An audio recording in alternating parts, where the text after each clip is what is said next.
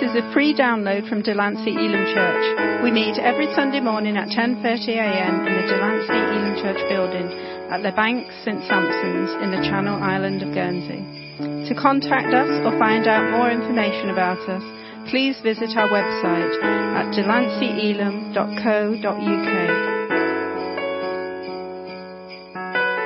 k. Good evening, folks. Lovely to see you all here this evening for our carol service. Um, I just love this time of year, this festive feeling, and it's great to be together to just stop for a moment and reflect on what Christmas is all about and what it means to us. So if this is your first time here, I'd like to extend a very warm welcome to you all on behalf of Delancey. Shall we pray together before we start? Father God, we just thank you for this Christmas time. Lord, we thank you that we can gather here this evening just to cast our minds to you, to be thankful for all that we have and all the blessings that you have given us. And Lord, most importantly, to thank you for the gift of your Son at Christmas time. So Father God, I pray that this evening we might be able to glorify you, to worship you and lift your name on high. In the mighty name of Jesus. Amen. Amen. Isaiah nine. The people walking in darkness have seen a great light. On those living in the land of deep darkness, a light has dawned. For us, for to us a child is born, to us a son is given, and the government will be on his shoulders, and he will be called Wonderful, Counselor, Mighty God, Everlasting Father, Prince of Peace. Of the greatness of his government and peace there will be no end. He will reign on David's throne and over his kingdom, establishing and upholding it with justice and righteousness from that time on and forever. The zeal of the Lord Almighty will accomplish this. Amen. The Meeting Place by Christopher Pilling. It was the arrival of the kings that caught us unawares. We'd looked in on the woman in the barn. Curiosity, you could call it. Something to do on a cold winter's night. We'd wished her well. That was the best we could do. She was in pain. And the next thing we knew, she was lying on the straw, the little there was of it. And there was a baby in her arms. It was, as I say, the kings that caught us unawares. Women have babies every other day. Not that we are there. Let's call it a common occurrence, though, giving birth. But kings appearing in a stable with a, is this the place? And kneeling, each with his gift held out towards the child. They didn't even notice us. Their robes trailed on the floor. Rich, lined robes that money couldn't buy. What must this child be to bring kings from distant lands with costly incense and gold? And what were we to make of, was it angels falling through the air, entwined and falling as if from the rafters to where the gaze of the kings met the child's, assuming the child could see? What would the mother do with the gifts? What would become of the child? And we'll never admit there are angels, or that somewhere between one man's eyes and another's is a holy place.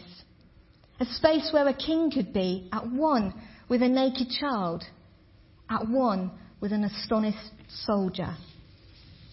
The Shepherds, Luke chapter two. And there were shepherds living out in the fields nearby, keeping watch over their flocks at night. An angel of the Lord appeared to them, and the glory of the Lord shone around them, and they were terrified. But the angel said to them, "Do not be afraid. I bring you good news that will cause great joy for all the people. Today, in the town of David, a saviour has been born to you. He is the Messiah, the Lord. This will be a sign to you. You will find a baby wrapped in cloths and lying in a manger." Suddenly, a great company of the heavenly host appeared with the angel, praising God and saying, "Glory to God in the highest heaven, and on earth peace to those on whom his favour rests." When the angels had left them and gone into heaven, the shepherds said to one another, "Let's go to Bethlehem and see this thing that has happened, which the Lord has told us about." So they hurried off and found Mary and Joseph and the baby, who was lying in the manger. When they had seen him, they spread the word concerning what had been told been told them about this child, and all who heard it were amazed at what the shepherds said to them. But Mary treasured up all these things and pondered them in her heart. The shepherds returned, glorifying and praising God for all the things they had heard and seen, which were just as they had been told. The wise men, Matthew chapter two. After Jesus was born in Bethlehem in Judea, during the time of King Herod, Magi from the east came to Jerusalem and asked, "Where is the one who has been born, King of the Jews? We saw his star when it rose and have come to worship him." When King Herod heard this, he was disturbed, and all of Jerusalem with him. When he had called together all the people's chief priests and teachers of the law, he asked them where the Messiah was to be born. "In Bethlehem, in Judea," they replied, "for this is what the prophet has written. But you, Bethlehem, in the land of Judah, are by no means least among the rulers of Judah, for out of you will come a ruler who will shepherd my people, Israel." Then Herod called the Magi secretly and found out from them the exact time the star had appeared. He sent them to Bethlehem and said, "Go and search carefully for the child. As soon as you find him, report to me, so that I too may go and worship him." After they had heard the king, they went on their way. And the star they had seen when it rose went ahead of them until it stopped over the place where the child was. When they saw the star, they were overjoyed. On coming to the house, they saw that the child was with his mother, and they bowed down and worshipped him. Then they opened their treasures and presented him with gifts of gold, frankincense, and myrrh. And having been warned in a dream not to go back to Herod, they returned to their country by another route. Okay, this reading is taken from um, John chapter one. The Word became flesh. In the beginning was the Word, and the Word was with God. And the Word was God. He was with God in the beginning. Through him all things were made. Without him nothing was made that has been made. In him was life, and that life was the light of all mankind. The light shines in the darkness, and the darkness has not overcome it. The true light that gives light to everyone was coming into the world. He was in the world, and though the world was made through him, the world did not recognize him. He came to that which was his own, but his own did not receive him. Yet to all who did receive him, to those who believed in his name, he gave the right to become children of God. Children born not of natural descent, nor of human decision or a husband's will, but born of God. The Word became flesh and made his dwelling among us. We have seen his glory, the glory of the one and only Son, who came from the Father, full of grace and truth. What makes Christmas Christmas? Holly Willoughby asks us this year in the M and S Christmas advert.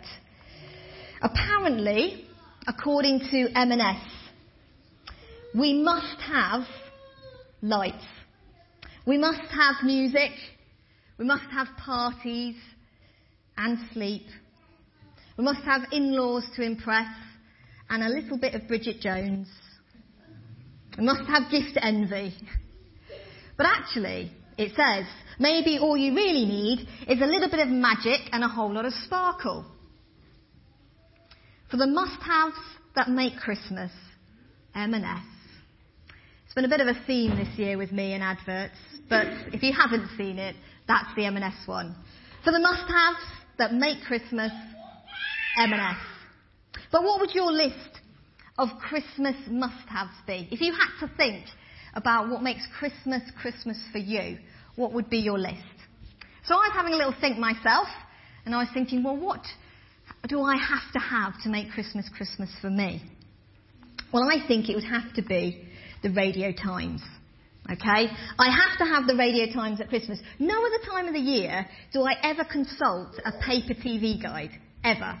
But somehow at Christmas you just need a Radio Times, don't you? Yes? And you circle all of the different programmes that you want to watch, and then you usually miss them if you're anything like me. But I need a Radio Times.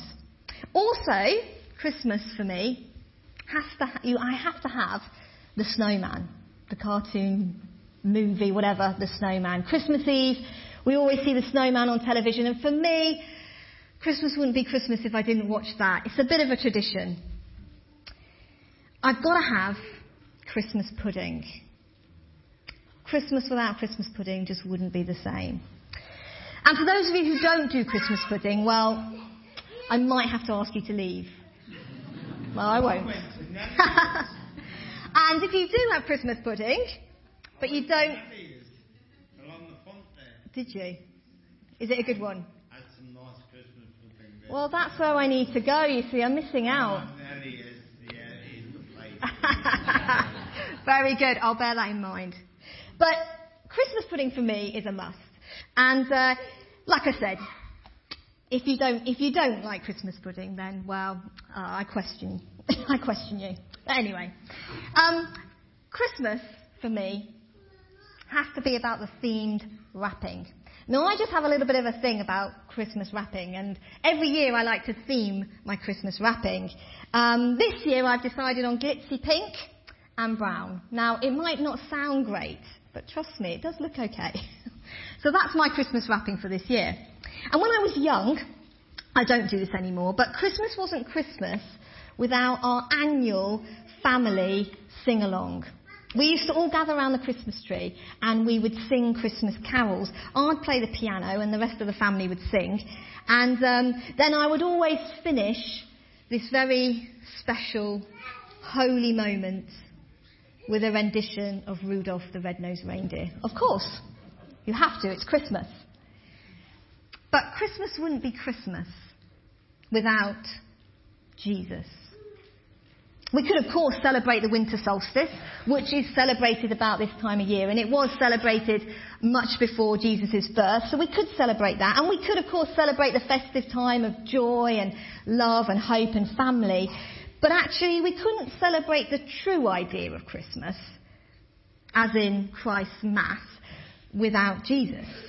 So for me, Christmas has to be about that. So what would we see at the very first Christmas if we could pull back the curtain of time? What would we see, just like those children were saying? God looking down over heaven's balcony, looking down to earth saying, "Oh man, this isn't quite what I had in mind when I created earth. I feel so far away from my kids down there. It's time. Time for us to step in." What an outstanding, remarkable idea. God decides to come to earth as a human, to take on flesh, to be incarnate. No other God in any other religion has done this in this way, to come down, to live amongst his people as a human being, living amongst us as one of us. Now, I mentioned this morning, and if you were here, you would have heard me say that if I had been God, I think I would have chosen a little different route. Okay, if I had been God, I would have come down in a slightly different manner. I perhaps would have descended from the heavenlies in some sort of flash style, making my presence known. Maybe chosen a bit of a glamorous mansion or a palace to live in. I probably want some fame and fortune to go along with it as well. As the video said, a strong, powerful person born to a great ruler. But oh no. God chooses to be born as a baby to a peasant girl, into a peasant home, placed in a manger. The Prince of Heaven in disguise. Well, we wouldn't be expecting that. The question, of course, that the angel, the angels asked was, how will people know he's there? What if they don't notice him? But God says to them, "Those who are looking will find him. His mission will bring all people, all of us, closer to God, even if we do something really wrong. When the prince is done, nothing will get between us and his love." The Prince of Heaven will help earth to be close to God again. The Prince of Heaven, Jesus, Emmanuel, God with us. We will see God revealed when we look at Jesus. And in the Gospel of Luke that was read this evening in chapter two of Luke, we heard that the angel visited the shepherds and they said, "I bring you good news." The good news was that the baby had been born. It was a declaration of what had happened, of what had just taken place. Not of what was going to happen, but what had happened. You know that feeling you get when somebody brings you good news? I love it when somebody starts a sentence and says, I've got some good news, and you're thinking, fabulous, great, just what I want to hear, some good news. And on this night, when the angels visited the shepherds, they said, I've got good news, not just good advice, but I've got some good news. David Martin Lloyd-Jones, he's a Protestant minister, he makes this great distinction about the gospel, that it's not just good advice, good advice being counsel about something to do that hasn't happened yet, but it's actually good news, a report about something that has already happened, and all we can do is respond to it. He says to imagine this: a king goes to battle to fight an invading army to defend his land. If he defeats the invading army, he sends messengers back to the town with a report, it's all been done, the battle's been won, you can have a victory shout, respond with joy. But if the king goes to battle and does not defeat the invading army, he's going to send military advisors with the report, guys, we need help. You're going to need to fight for your life. You're going to need to fight to survive. We need your help in this. But the king who reports the good news about winning the battle creates a response of joy in the land. The king who loses the battle to the invading army sends back the message to fight for your life, which warrants fear. What I love about Christianity is that it isn't a religion that sends military advisors to people, not a religion sending advice. It's not saying, here are the laws and the regulations. If you want salvation, you've got to fight for your life, giving good advice on how to do it. But rather, Christianity sends heralds and messengers, not military advisors, which creates a great response of joy that our salvation has actually been accomplished for us. And in this, in response to a message like that, probably all we'll want to do is please the one that did it for us. Christmas is about the message that you don't have to save yourself, that God came to save you. And what the incarnation reveals to us, what God coming to earth is all about, is this. It's salvation. It's not advice. It's not something we have to struggle with and, and jump through hoops to obtain. Jesus didn't come to show us what to do to be saved, but he came to say this: I am spiritual reality itself. You couldn't come up to me, therefore I've come down to you. And that's good news. The nativity story is far more than just a just a story with a moral message. It's not just telling us how we should live and how we should follow Christ's example. That is part of it, and that's great. But the nativity account is actually telling us not what to do, but what God has done. Because the birth of Christ, of course, foreshadows the death of Christ. Jesus came to take our place on the cross. And here in this room tonight, we might hold very different beliefs about religion, different beliefs about God and Jesus, and that's okay. But if God is real, then I think this Christmas story really does need some thinking about, does need some questioning. I believe that God is pure holiness, but I think that God is all accepting and all embracing as well. Some people may just think he's one or the other, but I was saying this the other day, that I think actually, biblically, we see that he's both. Why? Because if God was just pure holiness, then he wouldn't have come down to earth as a baby. He wouldn't have done that. He would have just said to us, you've got to work at your salvation, you've got to try your best, you've got to do it on your own, and I'm not going to help. You've got to be righteous by your own efforts.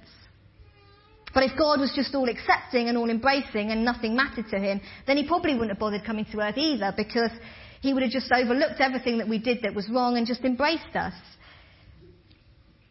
I think the biblical God is both of these things, utterly holy and perfect. but all embracing and all accepting as well, and all loving. You see, he couldn't just let our mistakes, the things that we do wrong, he couldn't just ignore all of that because he is so perfect and holy. So what did he do? He came down to deal with it. He came in the in the form of a tiny baby to grow up as a man, to go to the cross, to take the penalty for us, really, for all the things that we do wrong, all the mistakes we make. We deserve that, but actually, he said, you know what? Because I love you, I'll come down. I'll come down and I'll, and I'll do it for you. Because he is all accepting and all embracing and all forgiving and loves us. He came down. He doesn't tell us how to save ourselves. He actually came down to save us himself. And that's why I'm so excited about Christmas, because beyond the presents, the parties, the champagne, the food, I believe there's good news to be celebrating. Really good news that God came down, incarnate in flesh, to dwell amongst us, to save us. Sometimes we can get caught up thinking that religion is about trying to be this type of person. It's all about our efforts. But actually God says, I've done it for you. I love you. This Christmas you may not have been expecting to hear this news. Just like the shepherds two thousand years ago. Just think of all the people two thousand years ago. They weren't expecting the Messiah to be born as a baby, bringing hope, love, peace and salvation. Maybe this Christmas time we weren't expecting to hear the good news, but we have. And tonight we can choose what we want to do with that news. And hopefully we'll all go away and ponder it in our hearts. Consider the nativity story and let the unexpected Christmas come alive in us. The Christmas must-have for me this year is, yes, M and S. I'll go with that. I, I think their Prosecco caramels are a treat. But actually, the real must-have this Christmas for me is Jesus Christ. How unexpected that God would come down to reach me. Unexpected, but truly amazing. Well, that draws our carol service to a close this evening, but I just really want to thank you for joining with us, and I hope that you will stay and join us for refreshments, for tea, coffee, mince pies, and the whole selection of different things um, at the back. We'd love you to stick around and, and just have a chat. That would be great. Let's pray together. Father God, we thank you for this evening and thank you for this Christmas time. Lord, we thank you that you gave your Son to come down to save us. Lord, we thank you that you love us and that you're for us, not against us. And Lord, I thank you that you embrace us. And this Christmas, I pray that in each of our hearts, we would really know the Emmanuel, God with us. I pray this Christmas time that would just be in our hearts and minds. Lord, I pray that each person here this evening would have a blessed Christmas time. Lord, that we would be able to enjoy being with family and friends and just enjoy all the festivities at this time. Amen. Let me close with a Christmas blessing by Philip Stopford. May the joy of the angels, the gladness of the shepherds, the worship of the wise men, and the peace of the Christ child be yours. Be yours this Christmas. May Christ, who by his incarnation gathered into one all things earthly, all things heavenly, and fill you with joy, fill you with joy and peace, and the blessing of God, the Father and the Son, and the Holy Spirit be with you and remain with you always. Amen. Amen. Thank you for listening to this free download from Delancey Elam Church. For more downloads or to contact us, please visit our website at delancey elam dot co dot uk.